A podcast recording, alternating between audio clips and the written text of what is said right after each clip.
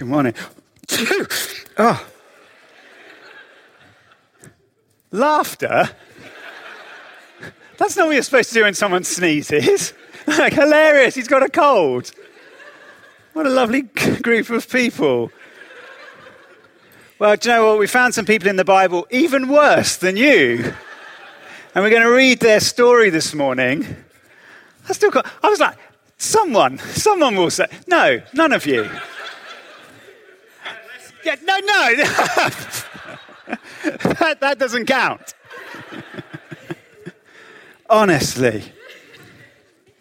Well, we're going to read a story this morning that has soap opera level shock and skullduggery about it. And um, it will make your eyebrows raise, I would imagine. But I think the most interesting part about this story is probably not the first bit that you're going to notice.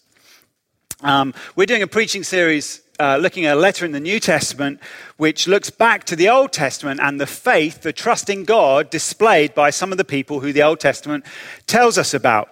And those people are often referred to as the heroes of faith. But because they're very normal people, uh, we thought we, uh, they're not superheroes, we thought we'd call our series Not All Heroes Wear Capes. And to be honest, today's characters, they are barely heroes at all. It's an episode from the history of Abraham's family. And um, these were the people chosen by God to become a nation uh, through whom uh, God would speak to and bless the whole world. But at the time, at the start of the story, it's just Abraham and his wife, Sarah. A little later, they have a son uh, who carries these promises on. He's called Isaac. And then he, in his turn, has uh, twins Esau the older and Jacob the younger. Now, of those two, God chose Jacob to be the one through whom all the promises that he had made to Abraham and Isaac would be fulfilled. It was through Jacob and Jacob's family that this nation would come about. He would inherit what God had given to his father. But Isaac, his father, preferred Esau. Esau was a man of the outdoors. He was a real man's man. He was a hunter, and he would go out and kill animals and bring them in, and then his father would get to eat them. So his father thought this was a great deal. I really like this son. Jacob was, uh, he's just a bit more domestic shall we say. For, for, those of us who, who like the outdoors, outdoors, uh, he's on our kind of side. He's more of a, an inside kind of guy, and he was his mother's favorite. And um, he was also a schemer a real schemer. And early, uh, previously, uh, his brother had once come in from hunting, clearly not hunted particularly successfully that day, was really hungry, and Jacob is cooking. And Jacob says, Well, I'll give you some of my food if you give me your birthright. So if you give me all the rights and duties that come of being the firstborn, Esau had those, and Esau's like, I don't care, I just want soup. Now, well, I'd say soup. That's being a little unfair on him. Uh, stew, sorry. So, I mean, we all know what it's like to feel really hungry. Um, if you get hangry, uh, you understand that as well. But still, Esau's just like, yeah, I don't care. I think I'm going to die. Just give me some food. And Jacob's like, fine, I'll take your birthright then. And, and that he would take the rights and responsibilities and the inheritance. Despite all this, Isaac still wants Esau to get the inheritance. And that takes us to our story in Genesis 27. When Isaac was old and his eyes were dim so that he could not see, he called Esau, his older son, and said to him, My son. And he answered, Here I am. And he said, Behold, I'm old. I do not know the day of my death. Now then, take your weapons, your quiver and your bow, and go out to the field and hunt game for me, and prepare for me delicious food, such as I love, and bring it to me, so that I might eat, that my soul may bless you before I die. My soul may bless you before I die. Now, Rebekah was listening when Isaac spoke to his son Esau. So when Esau went to the field to hunt for game and bring it, Rebekah said to her son Jacob, I heard your father speak to your brother Esau, Bring me game and prepare for me delicious food, that I may eat it and bless you before the Lord before I die. Now, therefore, my son, obey my voice as I command you. Go to the flock and bring me two good young goats, that I may prepare from them delicious food for your father, such as he loves. And you shall bring it to your father to eat, so that he may bless you before he dies. But Jacob said to Rebekah, his mother, That's an awful thing to do. No, he didn't say that at all. He said, Behold, my brother Esau is a hairy man, and I am a smooth man. Perhaps my father will feel me, and I shall seem to be mocking him and bring a curse upon myself and not a blessing. His mother said to him, Let your curse be on me, my son. Only obey my voice and go, bring them to me. So he went and took them and brought them to his mother, and his mother prepared delicious food such as his father loved. Then Rebekah took the best garments of Esau, her older son, which were with her in the house, and put them on Jacob, her younger son. And the skins of the young goats she put on his hands and on the smooth part of his neck. And she put the delicious food and the bread which she had prepared into the hand of her son Jacob. So he went in to his father and said, My father. And he said, Here I am. Who are you, my son? Jacob said to his father, I am Esau, your firstborn. Just to be clear, that's a lie. Okay? And You're not supposed to do that. I am Esau, your firstborn. I have done as you told me. Now sit up and eat of my game, that your soul may bless me. But Isaac said to his son, How is it that you found it so quickly, my son? He answered, Because the Lord your God granted me success. So, just to be clear on this, this isn't just a lie, this is now blasphemy as well. Then Isaac said to Jacob, Please come near that I may feel you, my son, to know whether you are really my son Esau or not. So Jacob went near to Esau, his father, uh, to Isaac, his father, sorry, who felt him and said, The voice is Jacob's, but the hands are the hands of Esau. And he did not recognize him because his hands were hairy, like his brother Esau's hands. So he blessed him. He said, Are you really my son Esau? He answered, I am. That's the third time. Then he said, Bring it near to me, that I may eat of my son's game and bless you. So he brought it near to him, and he ate. And he brought him wine, and he drank. Then his father Isaac said to him, Come near and kiss me, my son. So he came near and kissed him. And Isaac smelled the smell of his garments and blessed him and said, See, the smell of my son is as the smell of a field that the Lord has blessed. May God give you the dew of heaven and the fatness of the earth and plenty of grain and wine. Let people serve you and nations bow down to you. Be Lord over your brothers, and may your mother's sons bow down before you. Cursed be everyone who curses you, and blessed be everyone who blesses you. As soon as Isaac had finished blessing Jacob, when Jacob had scarcely gone out from the presence of Isaac his father, Esau his brother came in from his hunting. He also prepared delicious food and brought it to his father. And he said to his father, Let my father arise and eat of his son's game, that he may bless me. His father Isaac said to him, Who are you? And he answered, I'm your son, your firstborn, Esau. Then Isaac trembled very violently and said, Who was it then that hunted game and brought it to me? And I ate it all before you came, and I have blessed him. Yes, and he shall be blessed. As soon as Isaac heard the words of his father, he cried out with an exceedingly great and bitter cry and said to his father, Bless me, even me also, O my father. But he said, Your brother came deceitfully and has taken away your blessing. Esau said, Is he not rightly named Jacob, which means deceiver? For he's cheated me these two times. He took away my birthright. Behold, now he's taken away my blessing. Then he said, Have you not reserved a blessing for me? Isaac answered and said to Esau, Behold, I've made him lord over you, and all his brothers I have given to him for servants, and with him grain and wine I've sustained him. What then can I do for you, my son? Esau said to him, Have you but one blessing, my father? Bless me, even me also, oh my father. And Esau lifted up his voice and wept. And then Isaac, his father, answered and said to him, Behold, away from the fatness of the earth shall your dwelling be, and away from the dew of heaven on high. By your sword you shall live, and you shall serve your brother. But when you grow restless, you shall break his yoke from your neck.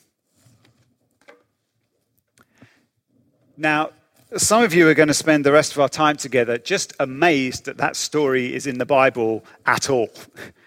because you think that the Bible is uh, stories about good people doing good things.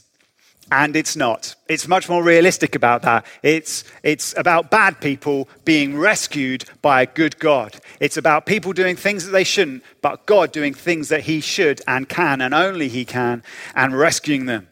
And this is great news for all of us here. Because although we might look at Jacob and think, that is really rank bad behavior, all of us are sinners. All of us do things wrong. All of us go against what should be done. There's only one perfect person, and that's Jesus. And through his life and death and resurrection, he took all that we deserved, all that we should have received from God. Jesus took it in our place. And all that Jesus deserved from God, he has shared with us. And his father wasn't tricked into that at all. It was their plan from eternity that the undeserving would be blessed and the innocent would suffer. But what we're going to focus on is what the writer to the Hebrews, the letter that we're looking at uh, over the summer, what he draws our attention to about this story. And it's a, perhaps an unusual choice. There's a lot to talk about here. This is what he chooses to talk about. Hebrews 11, verse 20 By faith, Isaac invoked future blessings on Jacob and Esau. Though he was physically blind, Isaac looked into the future. He saw ahead, and that is something that we do by faith. And it might not seem that Esau got much of, of, a future blessing, but actually he did become prosperous. His descendants did become a nation. So there was a blessing that went to him in a way. And Jacob's story had a lot more ups and downs uh, before it came to its ending. But he did carry that promise of God, and he was the one, uh, it was through his children that the nation of Israel came to be. it's this word blessing that I want us to look at this morning. It's a word that Christians use a lot, and I don't think we always necessarily know what we mean when we say it. So sometimes, only sometimes, mind, we say it when people around us sneeze. Not always. Depends how we feel about the person, I imagine.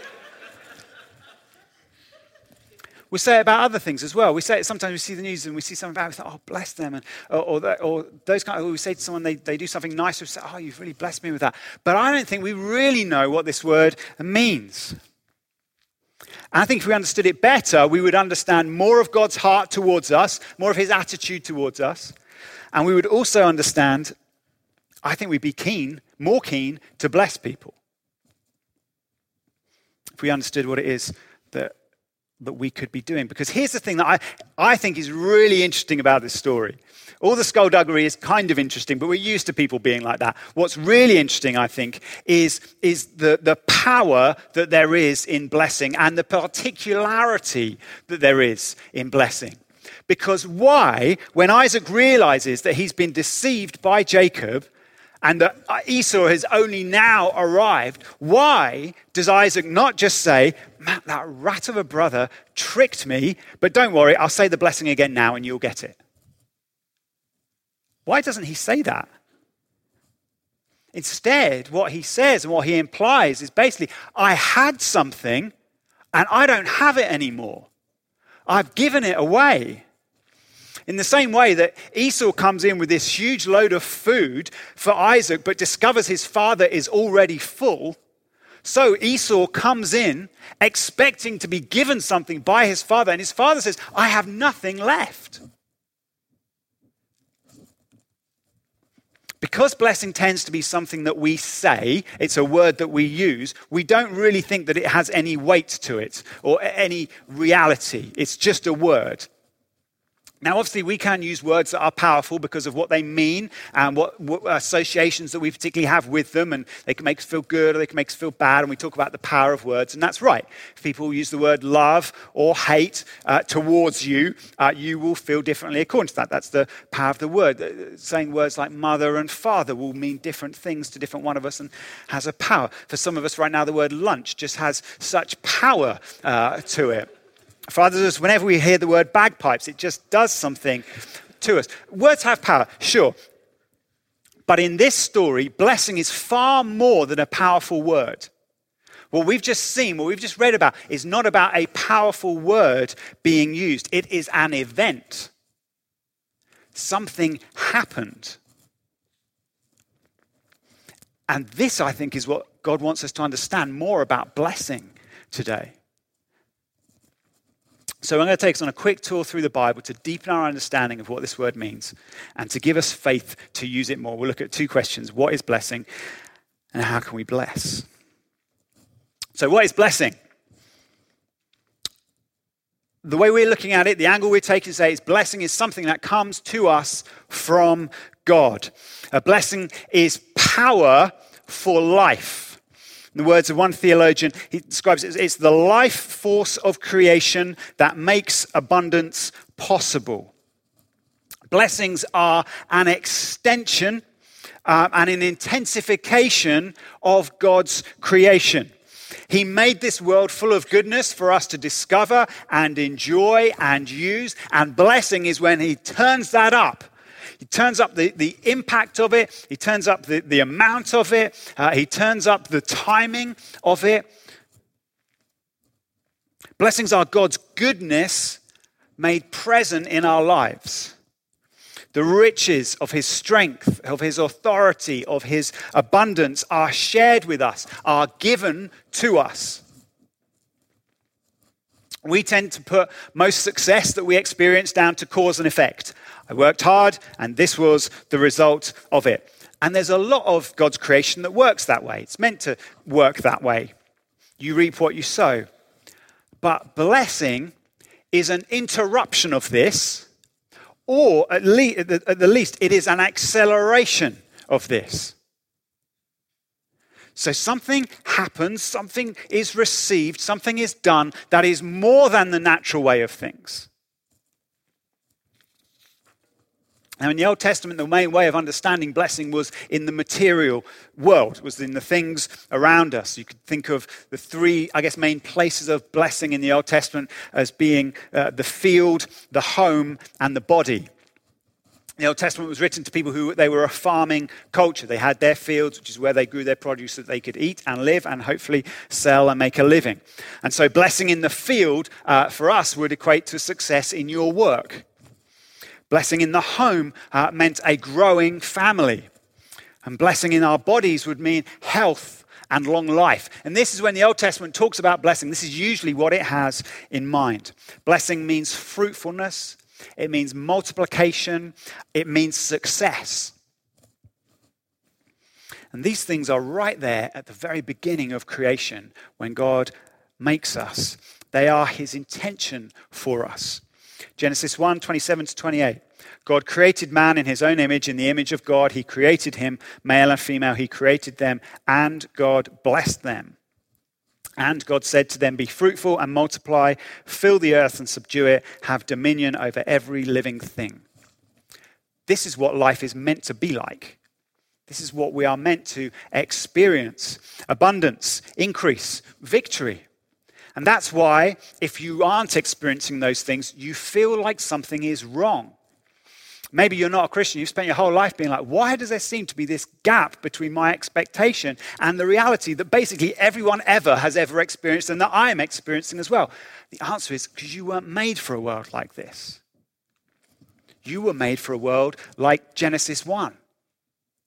You were made for a world of life and fruitfulness and abundance. That's how it's supposed to be. And that is what God is like. And actually, we're meant to be like Him. And a blessing is a moment when God gives us some more of Himself to make us more like Himself.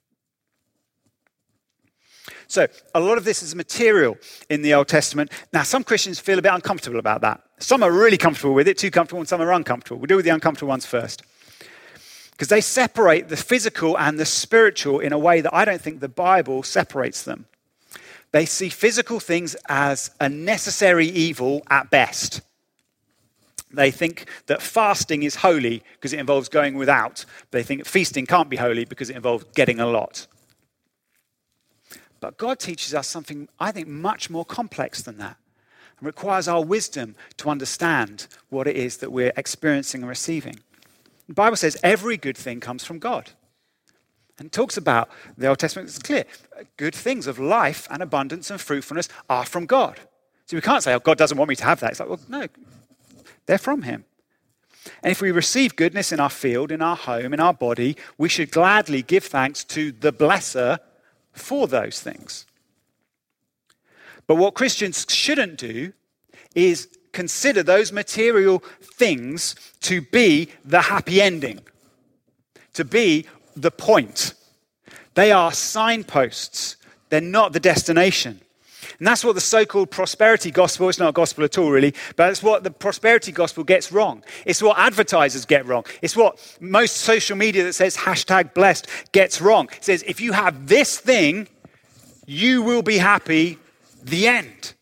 You have made it. This is where we want to get to. This is the end point to be rich, to be happy, to be in love, to, to have all that you need. But the thing is, the food runs out, and the money isn't enough, and the smiles fade, and our hearts are still restless.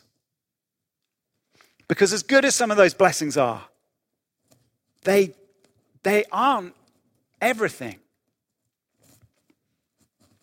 So when Jesus came to be amongst us and to show us the fullness of life, he transposed our understanding of what blessings are.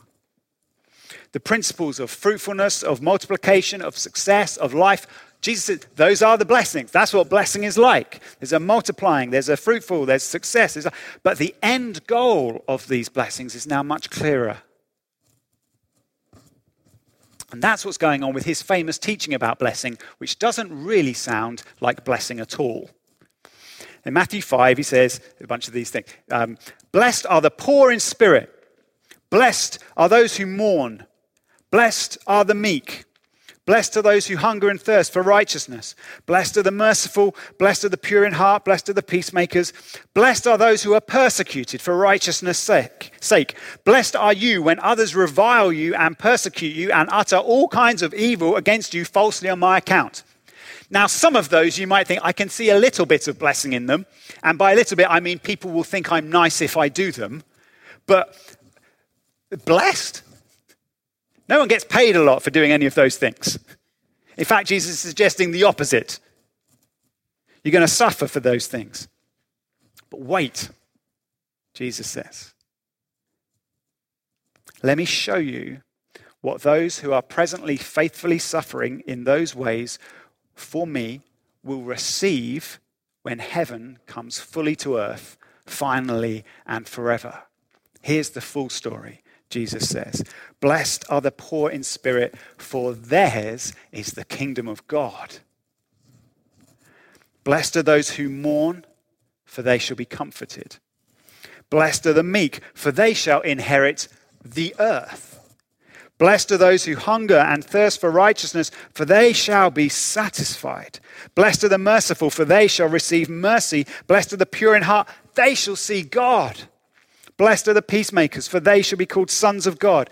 Blessed are those who are persecuted for righteousness' sake, for theirs is the kingdom of heaven. Blessed are you when others revile you and persecute you and utter all kinds of reward against you falsely on my account. Rejoice and be glad, for your reward is great in heaven. Jesus moves the location of blessing from the present to the future. All that God has, He will share with those who put their faith in Jesus and follow Him in those ways. The kingdom will be theirs. Comfort will be theirs. Satisfaction will be theirs. Status, actually, will be theirs. Relationship will be theirs. Reward will be theirs. because the blessings coming to faithful believers are so spectacular, so great, so game changing, so massively better than anything we could experience in this present life, Jesus describes those who are going to receive them as blessed right now. He doesn't say they will be blessed when he says, now you're blessed because this is what's coming to you. Even though it might not look like it to us. Assessing how blessed someone is cannot be done by looking at their present experience. But again, clearly, blessing is actual. These are things that will happen. Let's look at, so we, are going to hold these two things about blessing together.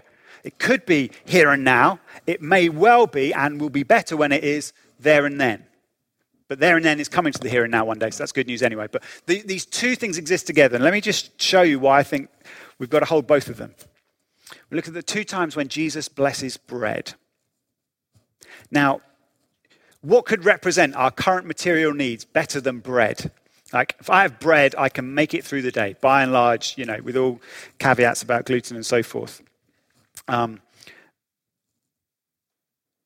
you may be familiar with the story. There was a large crowd, thousands of people. They'd gathered around Jesus, and they didn't have any food left. And they were a long way from anywhere that was going to give them any food. And Jesus, because he loves them, thinks, well, these guys need food. And the disciples do a count up and they're like, we've got like five loaves and two fish left. This isn't very much. This isn't going to work. Peter's like, it's enough for me. I don't think it's enough for anyone else. So here's what Jesus does. Watch this. I think it's really interesting.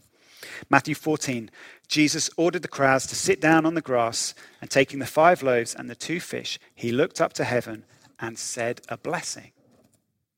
Then he broke the loaves and gave them to his disciples, and the disciples gave them to the crowds, and they all ate and were satisfied, and they took up 12 baskets full of the broken pieces left over.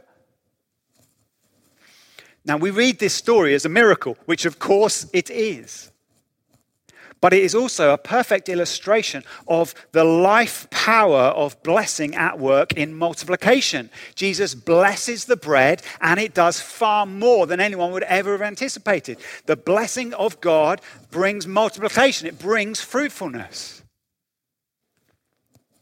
Now, the other time he blesses bread, another famous moment. It's the night before he is going to be crucified. It's the night before he is going to pay the price for our sins. It's the night before he gives himself that we might be saved. As they were eating, Jesus took bread and, after blessing it, broke and gave it to the disciples and said, Take, eat, this is my body. The life power that is at work in that loaf is eternal. Jesus fed thousands for a day with the five loaves and the two fish. He is feeding billions for eternity with his body that he gave for us. In both of them, the blessing does something that affects us, that we receive the goodness of God. I'm not saying that that bread, that when we take communion here, that something happens to that bread, but God blesses us through doing that. And both these things, the multiplied bread and the bread of life, are blessings and come from blessing and are from God. So this I think is what's going on when we when we bless. So how can we do that? How can we bless? Because this is an important point. The Bible shows us that God blessing us isn't the end of the story. God's blessings aren't meant to end with us. He said to Abraham, one of the first things he said to Abraham was, I will bless you and make your name great so that you will be a blessing. I will bless those who bless you, and him who dishonors you I will curse, and in you all the families of the earth shall be blessed. God pours out his blessing on us so that, well, not just so that we are blessed, but so that others will be blessed through us. And this is the point that prosperity teaching completely misses. The preacher says, God wants you to be rich. The Bible says God only wants you to be rich if you're going to give it all away. So it's really half the message that's most. God wants you to have these things. He only wants you to have those things that you will give them to other people. 2 Corinthians 9:11. Okay, this is just the answer to all of it. If you're ever like, "Oh, I'm not sure if it's true or not." You will be rich in, in you will be enriched in every way to be generous in every way. Which feels to me at the end of the day, you're going to end up with, at best, a tiny amount more than you had before. What is poured out onto us is then meant to flow out of us to others. It's the economy of God, it's, it's how He works. We're blessed to be a blessing. I will bless you, he says to Abraham, and make your name great so that you will be a blessing. God is always wanting to work with us. He's always wanting to involve us in his great project of blessing people, of doing people good. We're to be agents of his blessing. That means that Christians should be intentionally and frequently blessing people, looking to say, Who can I bless? How can I bless them? And what we've seen today, I hope, is that thinking, How can I bless someone is usually when we think that, we think, How can I be nice to that person? Uh, which is really good. So, how could I bless that person? What could I do? I could say a kind word. I could give them a gift of some time uh, or some resources. I could help out in some way. That would bless them. And it really would. But we've seen today that blessing is more than that. It's not less than that, but I think it's more than that. It is an interruption, an amplification of divine power suddenly at work in someone's life. We started with Isaac's blessing of Jacob. He gave something, it was intangible, but it was real. He had it, and then he didn't have it because Jacob then had it. It was something direct from God. And so I want to focus our attention as we finish up now on how we can bless people in these ways. Uh, supernatural, for want of a short, shorthand description of all that we've looked at today. How does this happen? It happens firstly by faith, by what we see. Isaac blessed Jacob by faith, Hebrews 11:20 tells us. He believed, he trusted God that something would be given to the one he was blessing that something was happening when he blessed. That is a, that's a moment of faith. And blessing isn't a magic trick. It isn't say the right words and something amazing will happen. And it's not natural cause and effect. It's not a process with an outcome that we could explain through psychology or science or any of those uh, legitimate ways in which the world mostly works. I'm saying blessing is an interruption to these things. When we bless someone, we believe that we're involving God in their life. That his life power, that his abundance, that his victory will be at work in them now, maybe, forever. We hope so. We believe so. So, the, all, any blessing that's a real blessing has to come from faith. And, and faith comes from hearing the word of God and understanding what we're doing. That's what I've been endeavoring to do for us this morning so that you could bless people with real faith. Second thing to do is that we speak blessing. This is what Isaac did, and Jacob received a blessing when he did that. He didn't say, Could you do something else to make this happen? He said, It's done. A blessing is like, uh, there's a phrase, a performative utterance. So when God said, Let there be light, there was, because he had said it. It wasn't, Let there be light, now let me start making this happen. Let there be light, pause, then. no, no. Let there be light, there was light. When Jesus said a blessing over bread, something happened to it. In that moment, something happened. When Isaac blessed Jacob, he received something. So when you say to someone, I bless you, you have done something to them. You haven't just said something. It's nice that you said it, but I think something more may have happened. You may have a specific blessing in mind. You say, I bless you with healing. I bless you with knowing the love of God. I bless you with uh, that new job you needed. I bless you with faith to endure as you're uh, suffering for your faith. God may give you those kind of things. You have a confidence that He wants to bless someone very particularly in those ways. But in which case, say so. By all means, say so. You can also use formulas that are given to us in God's word, which indicate how God wants to bless us. In the New Testament, Paul's famous sign off in his second letter to the Corinthians, he says, May the grace of the Lord Jesus Christ and the love of God and the fellowship of the Holy Spirit be with you. That's a blessing. He's saying those things, the grace of Jesus, the love of God, the fellowship, the presence of the Holy Spirit, be with you. That is a blessing. It's not just a nice way of ending a letter. The high priests in the Old Testament, Numbers six, were given this blessing to say over people say, The Lord bless you and keep you. The Lord make his face to shine upon you and be gracious unto you. The Lord lift up his countenance upon you and give you peace. Yeah, it's not, oh, that sounds nice. No, those things to happen to you, to happen to this person that I'm saying them to. So I try to memorize them so if someone says, Would you pray for me? I can bless them in these ways. I, I think it's great. I think it's been so good having the kids in. I would pray those blessings, particularly that Numbers six blessing. I pray those blessings over the children you know. There's so much in it that God can then get involved with. Thirdly and finally, we actually can lay our hands on one another to bless one another. Because hands are so involved in work, and certainly uh, in agricultural societies, we're essential, our hands symbolize our strength. They symbolize what we have in us. I might not have much in me.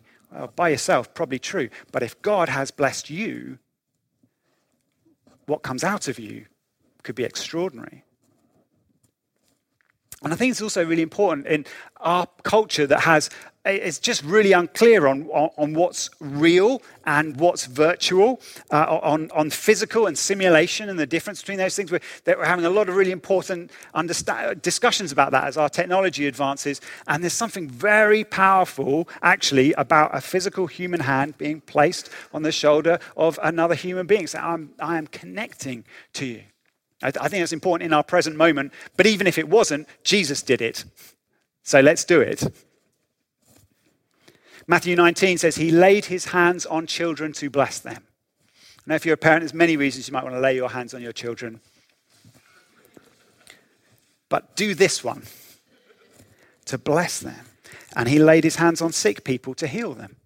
And so the first Christians did the same. They put their hands on sick and oppressed people, and those people were healed and were set free. They put their hands on believers who had not yet experienced the presence and the power of God, and those believers received the Holy Spirit, God Himself powerfully at work in them. They put their hands on people to commission them and to give them gifts of the Holy Spirit so that they would do what God had called them to do. They blessed them through the laying on of hands, and they were blessed. And so we do all these things too. Intentionally, with faith, with all the understanding of God's wisdom, and everything else going on. But we do these things believing that He will bless people. I heard a story recently uh, from uh, New Day, the, the, the, the, youth event that many of our young people go to. Guy there just really struggling, just uh, voices in his head worse than normal, kind of saying destructive things to him, saying restrictive things to him, just not letting him get involved in any of this worship and praising of Jesus that was going on. And, and, and someone just put their hand on him and in that moment, he said, that voice, whatever it was that had been there for a very long time, went, gone, and he has been transformed. He's been set free. Now, God could have done that any which way he wanted to, but he chose to do it by the laying on of someone's hand. Because when you bless someone, you really do something.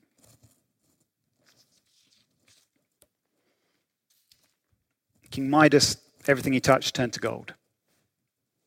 Christians, it's not, it's not a cash machine, it's not automatic, but the things we touch are blessed because God has poured his blessing into us. We want it to flow out to others. Now, your colleague or your neighbor uh, may not be expecting you to offer that when you're talking with them, when they're saying things that are going on in their lives that are difficult or, or challenging. And we've seen already the spoken word of blessing is mightily powerful. But I think it's sometimes worth asking if you've got the opportunity. Say, could I, do you mind if I just put my hand on your shoulder and just, uh, just blessed you? You might just see that they've got a keenness about it themselves. Certainly, for us here who are Christians, to believe that God wants to bless us, which surely we should, I, I would encourage you to be open to it because I just think God loves working through these ways and through one another. And again, this just this makes a real community connection. We've done that as we've worshipped this morning. It was so helpful what Dan said at the start, wasn't it? It's like obviously when we worship, we're, mostly it's me and God. But today was so powerful because it was us and having to adjust to one another more consciously perhaps than normal. And I think laying hands on one another does that. It says God could bless me directly, but actually he wants to bless me through you. And he wants to bless you through me. So, who would have thought that so much was going on when we respond to someone sneezing? Blessing is a joyfully weighty word. It's more than that, it can be an event. It's a moment. It brings us into the heart of God who loves to bless. Blessing means life, it means multiplication, it means fruitfulness, it means success. Now, yeah, but definitely in the life to come. The blessings God pours into us, He wants to flow out of us into others. There are so many ways in which this could happen. Will you let God bless others through you? Isaac couldn't see what he was doing, but Jacob was still truly blessed. So let's look with eyes of faith to see what God is doing and wanting to do and how we can play our part in blessing that. Now, Jacob didn't deserve that blessing. But the grace of God is never about what we deserve. So let's be grateful for that. And let's also find other undeserving people who we can bless. Our time's done, but I think it'd be great if we could just stand and if you and they are comfortable, you can uh, work this out really quickly. Uh, just put your hand on the shoulder of the person next to you. If they say, Do you know what? This is, I, I don't really believe this, I'm not sure about this, that's really fine. We're so glad that you're here. Feel very free. And now, why don't you just say to them, just maybe close your eyes, but just say to them, I bless you in the name of the Lord Jesus Christ.